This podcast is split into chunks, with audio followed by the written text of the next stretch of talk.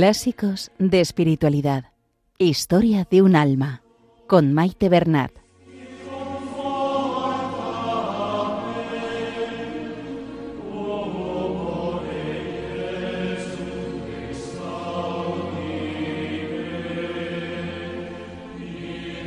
Un saludo a todos los oyentes de Radio María. Bienvenidos al programa Clásicos de Espiritualidad. Estamos en el capítulo tercero de Historia de un alma. Se lo encomendamos todo a nuestra Madre María, que nos ponga bajo su manto y todo sea para mayor gloria de Dios, que interceda por nosotros y por el mundo entero. En el programa de hoy, Teresita nos cuenta una extraña enfermedad que tuvo en su niñez la toma de hábito de su hermana Paulina y una gracia muy especial que le concedió la Virgen María. En el relato, Teresita va añadiendo sus reflexiones a estos acontecimientos, siempre a la luz de la fe.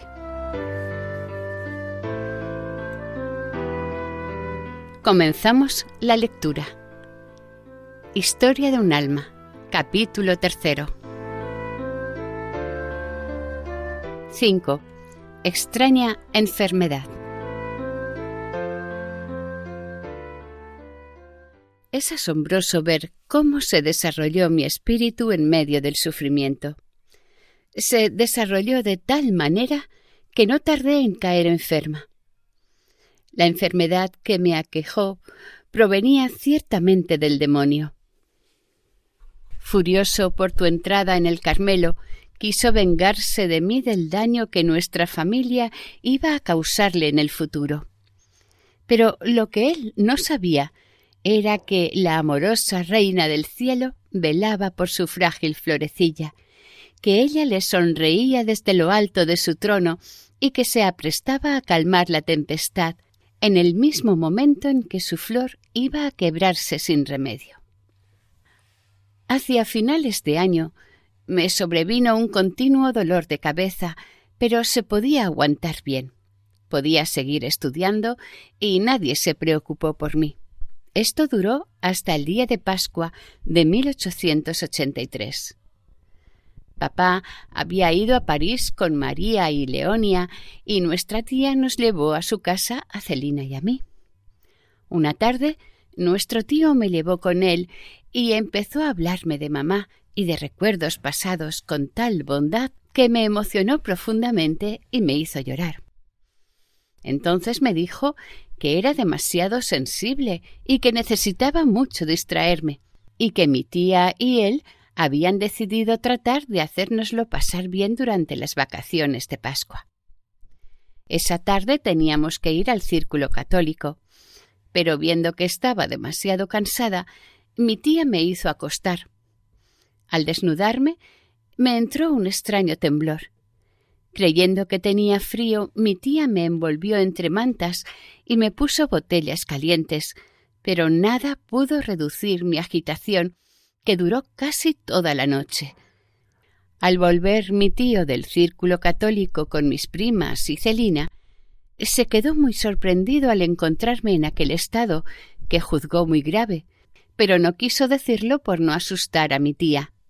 Al día siguiente fue a buscar al doctor Nota, el cual coincidió con mi tío en que tenía una enfermedad muy grave que nunca había padecido una niña tan joven como yo. Todos estaban consternados. Mi tía tuvo que dejarme en su casa y me cuidó con una solicitud verdaderamente maternal. Cuando papá volvió de París con mis hermanas mayores, Amada los recibió con una cara tan triste que María creyó que yo me había muerto. Pero esta enfermedad no era de muerte, sino como la de Lázaro, para que Dios fuera glorificado. Y así lo fue, en efecto, por la admirable resignación de mi pobre papaíto, que creyó que su hijita se iba a volver loca o que se iba a morir. Lo fue también por la de María, cuánto sufrió por causa mía, y qué agradecida le estoy por los cuidados que tan desinteresadamente me prodigó. Su corazón le dictaba lo que yo necesitaba, y verdaderamente un corazón de madre es mucho más sabio que el de un médico y sabe adivinar lo que le conviene para la enfermedad de su hijo. La pobre María tuvo que venir a instalarse en casa de mi tío, pues era imposible trasladarme por entonces a los Boissonets.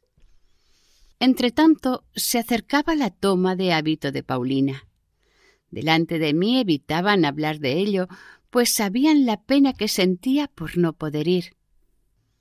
Pero yo hablaba de ello con frecuencia, diciendo que para entonces ya estaría lo bastante bien para ir a ver a mi querida Paulina.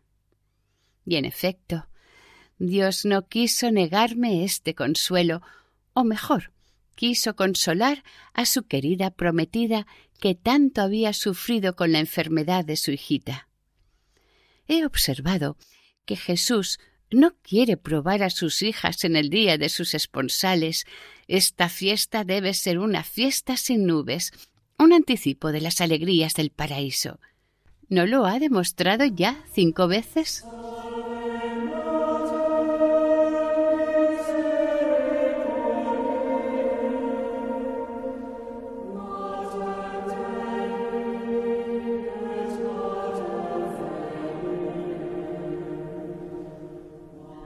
Pude, pues, abrazar a mi madre querida, sentarme en su regazo y colmarla de caricias.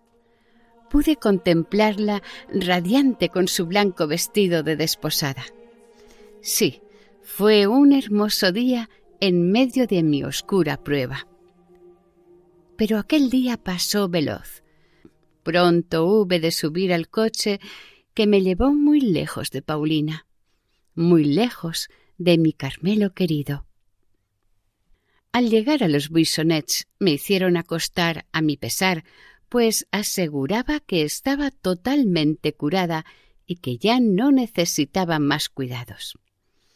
Pero ay, solo estaba todavía en los comienzos de mi prueba. Al día siguiente volví a estar igual que antes y la enfermedad se agravó tanto que según los cálculos humanos no tenía remedio. No sé cómo describir una enfermedad tan extraña. Hoy estoy convencida de que fue obra del demonio, pero durante mucho tiempo después de mi curación creí que había fingido estar enferma, y eso fue para mi alma un verdadero martirio. Se lo dije así a María, que me tranquilizó lo mejor que pudo con su bondad habitual. Lo dije en confesión, y también mi confesor intentó tranquilizarme, diciéndome que no era posible que hubiese simulado estar enferma hasta el punto que yo lo había estado. Dios, que sin duda quería purificarme y sobre todo humillarme, me dejó en este martirio íntimo hasta mi entrada en el Carmelo, donde el Padre de nuestras almas barrió como con la mano todas mis dudas, y desde entonces quedé totalmente tranquila. No es extraño que temiese haber fingido estar enferma sin estarlo de verdad, pues decía y hacía cosas que no pensaba. Parecía estar en un continuo delirio, diciendo palabras que no tenían sentido, y sin embargo estoy segura de que no perdí ni un solo instante el uso de la razón. Con frecuencia me quedaba como desmayada sin hacer el menor movimiento. En esos momentos me habría dejado hacer todo lo que hubieran querido, incluso matarme. Sin embargo, oía todo lo que se decía a mi alrededor y todavía me acuerdo de todo. En una ocasión me aconteció estar mucho tiempo sin poder abrir los ojos y abrirlos un instante al encontrarme sola. Pienso que el demonio había recibido un poder exterior sobre mí, pero que no podía acercarse a mi alma ni a mi espíritu a no ser para inspirarme grandísimos terrores a ciertas cosas, por ejemplo, a las medicinas sencillísimas que intentaban en vano hacerme tomar. Pero si Dios permitía al demonio acercarse a mí, me enviaba también ángeles visibles. María no se separaba de mi cama, cuidándome y consolándome con la ternura de una madre. Nunca me demostró el más ligero enfado, y eso que yo le daba mucho trabajo, pues no soportaba que se alejase de mi lado. Sin embargo, tenía necesariamente que ir a comer con papá, pero yo no cesaba de llamarle durante todo el tiempo que no estaba. Victoria, que se quedaba a mi cuidado, a veces no tenía más remedio que ir a buscar a mi querida mamá, como yo la llamaba. Si María quería salir, tenía que ser para ir a misa o para ver a Paulina. Solo entonces yo no decía nada. Nuestros tíos eran también muy buenos conmigo. Mi querida tita venía todos los días a verme y me traía mil golosinas. También fueron a visitarme otras personas amigas de la familia, pero yo pedí a María que les dijese que no quería recibir visitas. No me gustaba ver a la gente sentada alrededor de mi cama como ristras de cebollas y mirándome como a un bicho raro.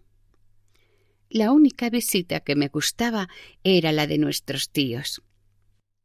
Me sería imposible decir cuánto creció mi cariño hacia ellos a partir de esta enfermedad. Comprendí como nunca que ellos no eran para nosotros unos parientes cualquiera, Qué razón tenía nuestro papaíto cuando nos repetía tantas veces estas palabras que acabo de escribir. Más tarde, él mismo supo por experiencia que no se había equivocado, y seguro que ahora protege y bendice a quienes le prodigaron tan generosos cuidados. Yo todavía estaba en el destierro, y no sabiendo cómo demostrarles mi gratitud, solo tengo una manera de aligerar mi corazón. Rezar por estos familiares tan queridos que fueron y que siguen siendo tan buenos conmigo. También Leonia era muy buena conmigo y hacía todo lo posible por distraerme. Yo a veces la hacía sufrir, pues se daba perfectamente cuenta de que María era insustituible a mi lado. Y mi Celina querida, ¿qué no hizo por su Teresa? Los domingos, en vez de salir a paseo, venía a encerrarse horas enteras con una pobre niña que parecía idiota. Verdaderamente, se necesitaba mucho amor para no huir de mí. Hermanitas queridas, ¿cuánto os hice sufrir? Nadie os hizo sufrir tanto como yo, y nadie recibió nunca tanto amor como el que vosotras me prodigasteis. Gracias a Dios, tendré el cielo para resarcirme. Mi esposo es enormemente rico, y yo meteré la mano en sus tesoros de amor para poder devolveros centuplicado todo lo que sufristeis por mi causa. Mi mayor consuelo mientras estuve enferma era recibir carta de Paulina. La leía y la releía hasta sabérmela de memoria. Un día, madre querida, me mandaste un reloj de arena y una de mis muñecas vestida de carmelita. Es imposible decir la alegría que sentí. A mi tío no le gustó. Decía que en vez de hacerme pensar en el Carmelo, habría que alejarlo de mi mente. Yo, por el contrario, Pensaba que la esperanza de ser un día carmelita era lo único que me hacía vivir. Me encantaba trabajar para Paulina. Le hacía pequeños trabajos en cartulina y mi ocupación preferida era hacer coronas de margaritas y de miosotis para la Santísima Virgen. Estábamos en el mes de mayo. Toda la naturaleza se vestía de flores y respiraba alegría. Solo la florecita languidecía y parecía marchita para siempre.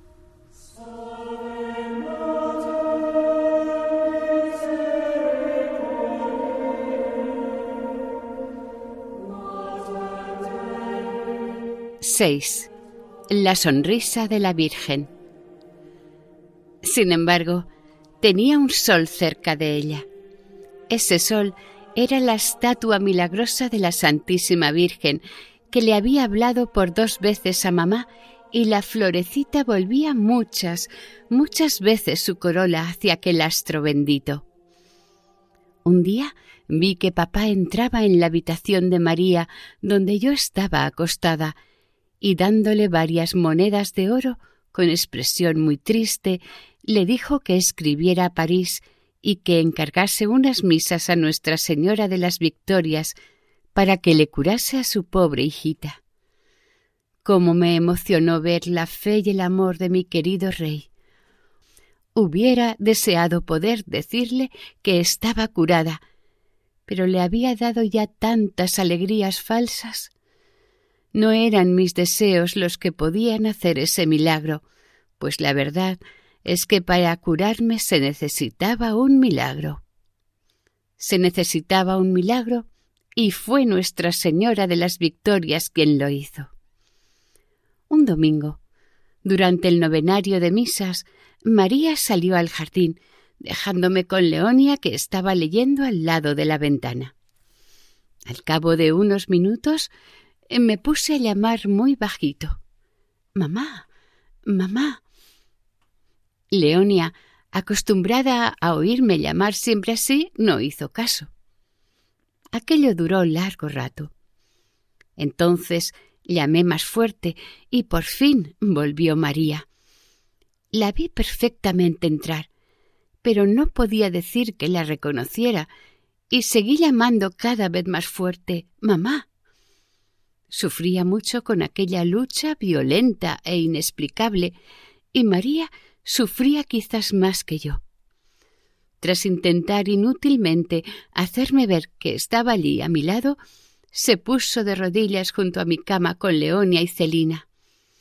Luego volviéndose hacia la Santísima Virgen e invocándola con el fervor de una madre que le pide la vida de su hija, María alcanzó lo que deseaba. También la pobre Teresita, al no encontrar ninguna ayuda en la tierra, se había vuelto hacia su Madre del Cielo suplicándole con toda su alma que tuviese por fin piedad de ella. De repente la Santísima Virgen me pareció hermosa, tan hermosa que yo nunca había visto nada tan bello. Su rostro respiraba una bondad y una ternura inefables, pero lo que me caló hasta el fondo del alma fue la encantadora sonrisa de la Santísima Virgen. En aquel momento todas mis penas se disiparon. Dos gruesas lágrimas brotaron de mis párpados y se deslizaron silenciosamente por mis mejillas. Pero eran lágrimas de pura alegría. La Santísima Virgen, pensé, me ha sonreído. ¡Qué feliz soy! Sí, pero no se lo diré nunca a nadie, porque entonces desaparecería mi felicidad. Bajé los ojos sin esfuerzo y vi a María que me miraba con amor se la veía emocionada y parecía sospechar la merced que la Santísima Virgen me había concedido. Precisamente a ella, a sus súplicas fervientes, debía yo la gracia de la sonrisa de la Reina de los cielos. Al ver mi mirada fija en la Santísima Virgen, pensó Teresa está curada. Sí, la florecita iba a renacer a la vida un rayo luminoso que la había reanimado no iba ya a interrumpir sus favores. No actuó de golpe, sino que lentamente, suavemente, fue levantando a su flor y la fortaleció de tal suerte que cinco años más tarde abría sus pétalos en la montaña del Carmelo. Como he dicho, María había adivinado que la Santísima Virgen me había concedido alguna gracia secreta. Así que, cuando me quedé a solas con ella, me preguntó qué había visto. No pude resistirme a sus tiernas e insistentes preguntas, y sorprendida de ver que mi secreto había sido descubierto sin que yo lo revelara, se lo confié enteramente a mi querida María. Pero ay, como lo había imaginado, mi dicha iba a desaparecer y a convertirse en amargura. El recuerdo de aquella gracia inefable que había recibido fue para mí, durante cuatro años, un verdadero sufrimiento del alma. Solo volvería a encontrar mi dicha a los pies de Nuestra Señora de las Victorias, y entonces la recibí en toda su plenitud. Más adelante volveré a hablar de esta segunda gracia de la Santísima Virgen. Ahora quiero contarte, Madre mía, cómo mi dicha se convirtió en tristeza. María, después de escuchar el ingenuo y sincero relato de mi gracia, me pidió permiso para contarlo en el Carmelo. Y no podía decirle que no. En mi primera visita a ese Carmelo querido, me sentí inundada de gozo al ver a mi Paulina vestida con el hábito de la Virgen. Fue un momento muy dulce para las dos. Teníamos tantas cosas que decirnos que a mí no me salía nada, me ahogaba la emoción. La Madre María de Gonzaga también estaba allí y me daba mil muestras de cariño. Vi también a otras hermanas y delante de ellas me preguntaron por la gracia que había recibido. Y María me preguntó si la Santísima Virgen llevaba al niño Jesús y si había mucha luz, etc. Todas estas preguntas me turbaron y me hicieron sufrir. Yo no podía decir más que una cosa. La Santísima Virgen me había parecido muy hermosa y la había visto sonreírme lo único que me había impresionado era su rostro. Por eso, al ver que las carmelitas se imaginaban otra cosa muy distinta, mis sufrimientos del alma respecto a mi enfermedad ya había comenzado, me imaginé que había mentido. Seguramente, si hubiera guardado mi secreto, habría conservado también mi felicidad pero la Santísima Virgen permitió este tormento para bien de mi alma. Sin él, tal vez hubiera tenido algún pensamiento de vanidad, mientras que, tocándome en suerte la humillación, no podía mirarme a mí misma sin un sentimiento de profundo horror. Solo en el cielo podré decir cuánto sufrí. Fin del capítulo tercero. Y hasta aquí el programa de hoy. Continuaremos la semana que viene, si Dios quiere, con el capítulo cuarto. Para ponerse en contacto con el programa, nuestra dirección de correo electrónico es clásicos de espiritualidad Pueden volver a escuchar el programa e incluso descargarlo en la sección de podcast de la página web de Radio María. Si desean adquirir el programa, pueden llamar al 91 8 22 80 10. Que el Señor y la Virgen les bendigan.